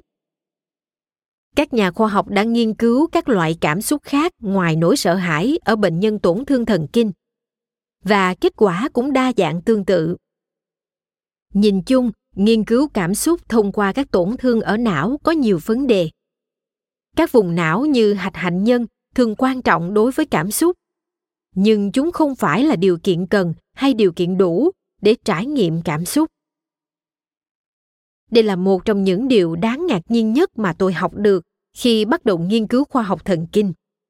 Một hành vi tâm thần, chẳng hạn như sợ hãi, không được tạo ra bởi chỉ một nhóm tế bào thần kinh. Thay vào đó, sự kết hợp các tế bào thần kinh khác nhau có thể tạo ra các trường hợp sợ hãi. Các nhà khoa học thần kinh gọi đây là nguyên tắc suy biến. Suy biến có nghĩa là nhiều, thành một. Nhiều tổ hợp tế bào thần kinh có thể tạo ra cùng một kết quả. Trong quá trình nghiên cứu, nhằm lập bản đồ các dấu vân tay cảm xúc trong não, sự suy biến là một hiện tượng đưa chúng ta về gần thực tế hơn. Phòng thí nghiệm của tôi đã quan sát sự suy biến trong khi thực hiện quét não trên các tình nguyện viên. Chúng tôi cho họ xem những bức ảnh gợi cảm xúc với các chủ đề như nhảy dù và những xác chết đẫm máu và họ cảm thấy kích thích cơ thể đến mức nào. Đàn ông và phụ nữ cho biết cảm giác hưng phấn tương đương nhau, và cả hai đều có gia tăng hoạt động ở hai vùng não thùy trước và vỏ não thị giác sơ cấp. Tuy nhiên, cảm giác kích thích của phụ nữ liên kết mạnh mẽ hơn với thùy trước. Trong khi của nam giới, liên kết chặt chẽ hơn với vùng vỏ não thị giác. Đây là bằng chứng cho thấy, cùng một trải nghiệm như là cảm giác kích thích có liên quan đến các kiểu mẫu hoạt động thần kinh khác nhau. Một ví dụ về sự suy biến. Nói thêm, bất cứ khi nào các nhà khoa học nói về sự gia tăng trong hoạt động của não, nó luôn có nghĩa là sự gia tăng so với mức tiêu chuẩn nào đó.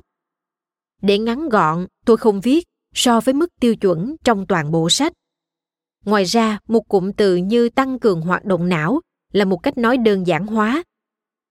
Nói một cách khoa học hình ảnh não cụ thể là chụp cộng hưởng từ chức năng hoặc fMRI, đo lường những thay đổi trong từ trường, bắt nguồn từ những thay đổi trong lưu lượng máu. Bản thân chúng có liên quan đến những thay đổi trong hoạt động thần kinh. Tôi sẽ tiếp tục nói về sự gia tăng và giảm trong hoạt động não như một cách viết tắt tiện lợi. Quay lại nội dung chính. Một điều đáng ngạc nhiên khác mà tôi học được trong quá trình đào tạo để trở thành một nhà khoa học thần kinh cùng với sự suy biến là nhiều phần của não phục vụ nhiều hơn một mục đích.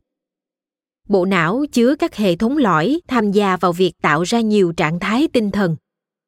Mỗi hệ thống lõi có thể đóng vai trò trong việc suy nghĩ, ghi nhớ, ra quyết định, nhìn, nghe, trải nghiệm và nhận thức những cảm xúc đa dạng hệ thống lõi là một thành nhiều, một vùng não hoặc mạng lưới đóng góp vào nhiều trạng thái tinh thần khác nhau. Ngược lại, quan điểm cổ điển về cảm xúc, coi các vùng não cụ thể có các chức năng tâm lý chuyên biệt, tức là chúng là một thành một. Do đó, các hệ thống lõi là phản đề của thuyết dấu vân tay thần kinh. Nói rõ hơn, tôi không nói rằng mọi tế bào thần kinh trong não đều làm những việc giống hệt nhau và mọi tế bào đều có thể thay thế cho mọi tế bào khác. Quan điểm đó được gọi là tính đẳng thế, và nó đã bị bác bỏ từ lâu. Tôi đang nói rằng, hầu hết các tế bào thần kinh là đa năng, có nhiều hơn một vai trò. Giống như bột mì và trứng trong bếp của bạn có thể xuất hiện trong nhiều công thức nấu ăn. Sự tồn tại của các hệ thống lõi đã được khẳng định thông qua hầu như mọi phương pháp thử nghiệm trong khoa học thần kinh nhưng nó dễ dàng được nhận ra nhất với các kỹ thuật tạo hình ảnh não giúp quan sát cách bộ não hoạt động. Phương pháp phổ biến nhất được gọi là chụp cộng hưởng từ chức năng, tức fMRI. Có thể nhìn vào trong đầu của những người đang trải qua cảm xúc hoặc nhận thức cảm xúc ở người khác, ghi lại những thay đổi trong tín hiệu từ tính liên quan đến việc kích hoạt các tế bào thần kinh. Các nhà khoa học sử dụng fMRI để tìm kiếm dấu vân tay cảm xúc trong não. Họ lý luận rằng, nếu một số phần cụ thể trong não cho thấy sự gia tăng hoạt động trong một cảm xúc cụ thể, thì đó sẽ là bằng chứng cho thấy phần đó đang xử lý cảm xúc đầu tiên, các nhà khoa học tập trung máy quét của họ vào hạch hạnh nhân và xem liệu nó có chứa dấu vân tay thần kinh hay không một bằng chứng quan trọng đến từ các đối tượng thử nghiệm khi xem các bức ảnh về cái gọi là tư thế sợ hãi từ phương pháp cảm xúc cơ bản khi ở trong máy quét, các hạch hạnh nhân của họ tăng cường hoạt động so với khi họ nhìn những khuôn mặt có biểu cảm trung tính. Tuy nhiên, khi nghiên cứu tiếp tục, những điểm đáng nghi ngờ đã xuất hiện. Đúng là hạch hạnh nhân cho thấy sự gia tăng hoạt động, nhưng chỉ trong một số tình huống nhất định như khi mắt của một khuôn mặt đang nhìn thẳng vào người xem. Nếu mắt nhìn sang một bên, các tế bào thần kinh trong hạch hạnh nhân hầu như không thay đổi tốc độ hoạt động của chúng. Ngoài ra, nếu các đối tượng thử nghiệm xem đi xem lại cùng một kiểu tư thế sợ hãi, khả năng kích hoạt hạch hạnh nhân của họ nhanh chóng giảm đi. Nếu hạch hạnh nhân thực sự chứa mạch thần kinh sợ hãi, thì sự hình thành thói quen này sẽ không xảy ra mạch sẽ bắt buộc hoạt động bất cứ khi nào xuất hiện kích thích gây sợ hãi từ những kết quả trái ngược này tôi và nhiều nhà khoa học khác dần thấy rõ rằng hạch hạnh nhân không phải là nơi trú ngụ của nỗi sợ hãi trong não. Vào năm 2008, phòng thí nghiệm của tôi cùng với nhà thần kinh học Chris Wright đã chứng minh lý do tại sao hạch hạnh nhân lại tăng hoạt động khi chúng ta nhìn thấy khuôn mặt sợ hãi theo cảm xúc cơ bản. Hoạt động tăng lên để phản ứng với bất kỳ khuôn mặt nào, dù là sợ hãi hay trung tính miễn là nó mới lạ tức là các đối tượng thử nghiệm chưa từng nhìn thấy nó. Vì hình dạng khuôn mặt với cặp mắt mở to trong sợ hãi của phương pháp cảm xúc cơ bản hiếm khi xảy ra trong cuộc sống hàng ngày. Chúng rất mới lạ khi đối tượng tham gia các thí nghiệm hình ảnh não những phát hiện này và những phát hiện tương tự cung cấp một lời giải thích thay thế cho các thí nghiệm trên, mà không đi theo lý thuyết rằng hạch hạnh nhân là vùng não của sự sợ hãi. Trong hai thập kỷ qua, quỹ đạo tới lui này với bằng chứng theo sau bởi phản chứng đã xảy ra trong nghiên cứu trên mọi vùng não từng được xác định là dấu vân tay thần kinh của một cảm xúc. Vì vậy, phòng thí nghiệm của tôi tìm cách trả lời triệt để câu hỏi liệu các khu vực trên não có thực sự là dấu vân tay cảm xúc hay không chúng tôi đã xem xét mọi nghiên cứu được xuất bản về hình ảnh thần kinh của sự tức giận ghê tởm hạnh phúc sợ hãi và buồn bã và kết hợp những kết quả có ý nghĩa về mặt thống kê trong một phân tích tổng hợp. Tổng hợp lại, quá trình phân tích bao gồm gần 100 nghiên cứu đã được công bố liên quan đến gần 1.300 đối tượng thử nghiệm trong gần 20 năm. Để hiểu được lượng lớn dữ liệu này, chúng tôi đã chia bộ não con người hầu như thành các khối nhỏ gọi là điểm không gian, phiên bản 3D của điểm ảnh. Sau đó đối với mỗi điểm không gian trong não, chúng tôi ghi lại xem có sự gia tăng kích hoạt khi bộ não trải nghiệm cảm xúc nhất định hay không. Giờ chúng tôi có thể tính toán xác suất mà mỗi điểm không gian sẽ gia tăng kích hoạt trong trải nghiệm hoặc nhận thức của mỗi cảm xúc. Khi xác suất lớn hơn mức ngẫu nhiên, Chúng tôi gọi nó là ý nghĩa thống kê. Mời bạn xem hình 1.7, bộ não con người được chia thành các điểm không gian, được đính kèm trên ứng dụng. Phân tích tổng hợp toàn diện của chúng tôi thấy rất ít bằng chứng hỗ trợ quan điểm cổ điển về cảm xúc. Ví dụ, hạch hạnh nhân được ghi nhận đã gia tăng hoạt động trong hầu hết các nghiên cứu về nỗi sợ hãi, nhiều hơn những gì bạn mong đợi một cách tình cờ nhưng chỉ trong một phần tư các nghiên cứu về trải nghiệm sợ hãi và khoảng 40% các nghiên cứu về nhận thức sợ hãi. Những con số này không giống những gì bạn mong đợi đối với một dấu vân tay thần kinh. Không chỉ vậy, hạch hạnh nhân cũng cho thấy sự gia tăng hoạt động trong các nghiên cứu về giận dữ, ghê tởm, buồn bã và hạnh phúc. Cho thấy rằng bất kỳ chức năng nào mà hạnh hạnh nhân thực hiện lúc sợ hãi, nó cũng thực hiện các chức năng đó khi có cảm xúc khác. Điều thú vị là hoạt động của hạch hạnh nhân cũng tăng lên trong các sự kiện thường được coi là phi cảm xúc. Chẳng hạn như khi bạn cảm thấy đau đớn, học điều gì đó mới, gặp gỡ những người mới hoặc đưa ra quyết định. Nó có lẽ đang tăng hoạt động lên khi bạn đọc hoặc nghe những từ này. Trên thực tế, mọi vùng não được cho là cảm xúc cũng có liên quan đến việc tạo ra các hoạt động phi cảm xúc chẳng hạn như suy nghĩ và nhận thức. Nhìn chung chúng tôi nhận thấy rằng không có vùng não nào chứa dấu vân tay cho bất kỳ cảm xúc nào.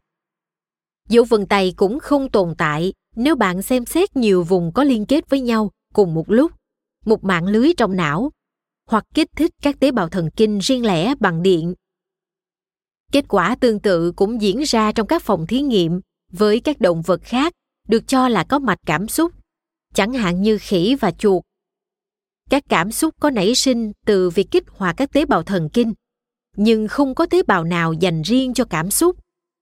Đối với tôi, những phát hiện này là cái đinh cuối cùng chắc chắn trên quan tài dành cho nghiên cứu xác định vị trí của mạch cảm xúc trong não bộ.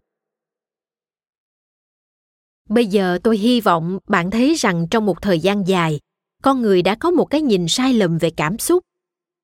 Nhiều nghiên cứu tuyên bố đã xác định được dấu vân tay vật lý giúp phân biệt cảm xúc này với cảm xúc khác. Tuy nhiên những nghiên cứu ủng hộ quan điểm này được lọc ra từ bối cảnh khoa học lớn hơn nhiều không ủng hộ quan điểm cổ điển đôi khi tôi nghe nhận xét từ các nhà nghiên cứu cảm xúc những người theo quan điểm cổ điển còn 50 nghiên cứu khác với hàng nghìn đối tượng này cho thấy bằng chứng không thể chối cãi cho dấu vân tay cảm xúc thì sao? Có, có rất nhiều nghiên cứu xác nhận như vậy, nhưng một lý thuyết về cảm xúc phải giải thích tất cả các bằng chứng, không chỉ phần ủng hộ lý thuyết. Người ta không được chỉ vào năm vạn con chó đen để làm bằng chứng rằng tất cả các con chó đều là màu đen. Một số nhà khoa học có thể nói rằng các nghiên cứu ngược lại chỉ đơn giản là sai. Xét cho cùng, các thí nghiệm về cảm xúc là khá khó để thực hiện. Một số vùng của não thực sự rất khó nghiên cứu. Nhịp tim bị ảnh hưởng bởi tất cả các yếu tố không liên quan đến cảm xúc. Chẳng hạn như đối tượng thử nghiệm ngủ bao nhiêu vào đêm hôm trước. Liệu họ có vừa uống cà phê hay không? Và họ đang ngồi đứng hay nằm? Việc làm cho các đối tượng thử nghiệm trải qua cảm xúc cũng là một thách thức. Cố gắng khơi gợi nỗi sợ hãi đông cứng hoặc sự tức giận sôi sục của não bộ là vi phạm các quy tắc. Tất cả các trường đại học đều có hội đồng xét duyệt thí nghiệm để ngăn những người như tôi gây ra quá nhiều đau đớn về mặt tinh thần cho những tình nguyện viên vô tội. Nhưng ngay cả khi xét đến những khó khăn này vẫn tồn tại nhiều thử nghiệm nghi ngờ quan điểm cổ điển, hơn nhiều so với tỷ lệ ngẫu nhiên hoặc do phương pháp thí nghiệm không đúng. Các nghiên cứu emg trên khuôn mặt chứng minh rằng mọi người di chuyển cơ mặt của họ theo nhiều cách khác nhau, không theo một cách nhất quán. Khi trải qua một trường hợp của cùng một phạm trù cảm xúc, các phân tích tổng hợp lớn kết luận rằng một loại cảm xúc liên quan đến các phản ứng cơ thể khác nhau không phải một phản ứng nhất quán duy nhất. Mạch não hoạt động theo nguyên tắc suy biến nhiều một. Các trường hợp của một phạm trù cảm xúc đơn lẻ, chẳng hạn như nỗi sợ hãi, được xử lý bởi các kiểu mẫu trong não khác nhau, vào những thời điểm khác nhau, và ở những người khác nhau. Ngược lại, những tế bào thần kinh giống nhau có thể tham gia vào việc tạo ra các trạng thái tinh thần khác nhau. Một nhiều tôi hy vọng bạn đã nắm bắt được kiểu mẫu đang xuất hiện ở đây. Sự đa dạng mới là tiêu chuẩn. Dấu vân tay của cảm xúc là một ảo tưởng. Nếu chúng ta muốn thực sự hiểu được cảm xúc, chúng ta phải bắt đầu xem xét sự đa dạng đó một cách nghiêm túc. Chúng ta phải xem xét rằng, một từ cảm xúc, chẳng hạn như tức giận, không đề cập đến một phản ứng cụ thể với một dấu hiệu vật lý duy nhất mà là một nhóm các trường hợp có nhiều biến đổi gắn liền với các tình huống cụ thể. Những gì chúng ta gọi một cách chung là cảm xúc chẳng hạn như tức giận sợ hãi và hạnh phúc. Tốt hơn nên được coi là các phạm trù cảm xúc bởi vì mỗi phạm trù là một tập hợp các trường hợp đa dạng. Cũng giống như các trường hợp của phạm trù chó Cocker Spaniel, khác nhau về các thuộc tính vật lý của chúng, chiều dài đuôi, chiều dài mũi, độ dày lớp lông, tốc độ chạy, vân vân. Nhiều hơn mức mà gen có thể giải thích. Các trường hợp giận dữ có thể khác nhau về biểu hiện thể chất, chuyển động trên khuôn mặt, nhịp tim, nội tiết tố, âm thanh giọng nói, hoạt động thần kinh, vân vân. Và sự khác biệt này có thể liên quan đến môi trường hoặc ngữ cảnh. Sự biến đổi này không phải là vô hạn, mà bị hạn chế bởi các kiểu mẫu có thể có trong cơ thể và sẵn có trong nền văn hóa. Khi bạn chấp nhận sự đa dạng và tư duy dân số, lý thuyết dấu vân tay cảm xúc sẽ nhường chỗ cho cách giải thích tốt hơn. Đây là một ví dụ về điều tôi muốn nói. Một số nhà khoa học với các kỹ thuật từ trí tuệ nhân tạo có thể tạo ra phần mềm nhận dạng ảnh quét não của những người trải qua các cảm xúc khác nhau ví dụ như tức giận và sợ hãi. Phần mềm tính toán một mô hình thống kê tổng hợp từng loại cảm xúc. Và sau đó, đây là phần thú vị. Thực sự có thể phân tích các bản quét mới và xác định xem chúng có giống với mô hình về sự tức giận hay sợ hãi hay không. Kỹ thuật này được gọi là phân loại theo mẫu. Hoạt động tốt đến mức đôi khi nó được gọi là đọc suy nghĩ thần kinh. Một số nhà khoa học khẳng định rằng các bản tổng hợp thống kê mô tả dấu vân tay thần kinh của sự tức giận và sợ hãi. Nhưng đó là một lỗi logic lớn. Mô hình thống kê về nỗi sợ hãi không phải là một trạng thái thực tế của não bộ. Chỉ có một bản tổng hợp trừu tượng của nhiều trường hợp sợ hãi. Các nhà khoa học này đang nhầm một giá trị trung bình toán học với chuẩn mực. Các cộng tác viên của tôi và tôi đã áp dụng phân loại mẫu vào phân tích tổng hợp các nghiên cứu hình ảnh não bộ về cảm xúc. Phần mềm của chúng tôi đã học cách phân loại các bản quét từ khoảng 150 nghiên cứu khác nhau. Chúng tôi tìm ra các mô hình dự đoán tốt hơn mức ngẫu nhiên về các đối tượng thử nghiệm trong một nghiên cứu cụ thể đang trải qua sự tức giận, ghê tởm, sợ hãi, hạnh phúc hay buồn bã. Tuy nhiên những mô hình này không phải là dấu vân tay cảm xúc. Ví dụ, mô hình cho sự tức giận bao gồm một tập hợp các điểm không gian trong não. Nhưng mô hình đó không cần phải xuất hiện trong bất kỳ bản quét não cá nhân nào về sự tức giận. Mô hình là một bản tổng hợp trừu tượng. Trên thực tế, không có điểm không gian đơn lẻ nào xuất hiện trong tất cả các lần quét cơn giận. Khi được áp dụng đúng cách, phân loại mẫu là một ví dụ của tư duy dân số bạn có thể nhớ lại một loài là một tập hợp các cá thể đa dạng. Vì vậy, nó chỉ có thể được tổng hợp bằng các thuật ngữ thống kê. Phần tổng hợp là một bản mô tả trừu tượng không tồn tại trong tự nhiên. Nó không mô tả bất kỳ thành viên riêng lẻ nào của loài. Khi xét đến cảm xúc, vào những thời điểm khác nhau và ở những người khác nhau, việc kết hợp các tế bào thần kinh khác nhau có thể tạo ra các trường hợp của một phạm trù cảm xúc như tức giận. Ngay cả khi hai trải nghiệm tức giận lại giống nhau đối với bạn, chúng có thể có các kiểu mẫu não khác nhau do sự suy biến. Nhưng chúng ta vẫn có thể tóm tắt nhiều trường hợp giận dữ khác nhau để mô tả cách phân biệt chúng với tất cả các trường hợp sợ hãi, sử dụng các thuật ngữ trừu tượng. Tương tự, không có hai con chó láp nào giống hệt nhau nhưng chúng đều có thể phân biệt được với chó săn lông vàng. Quá trình nghiên cứu dấu vân tay cảm xúc trên khuôn mặt, cơ thể và não bộ đã khiến tôi nhận ra điều không ngờ tới, rằng chúng ta cần một lý thuyết mới về cảm xúc là gì và chúng đến từ đâu.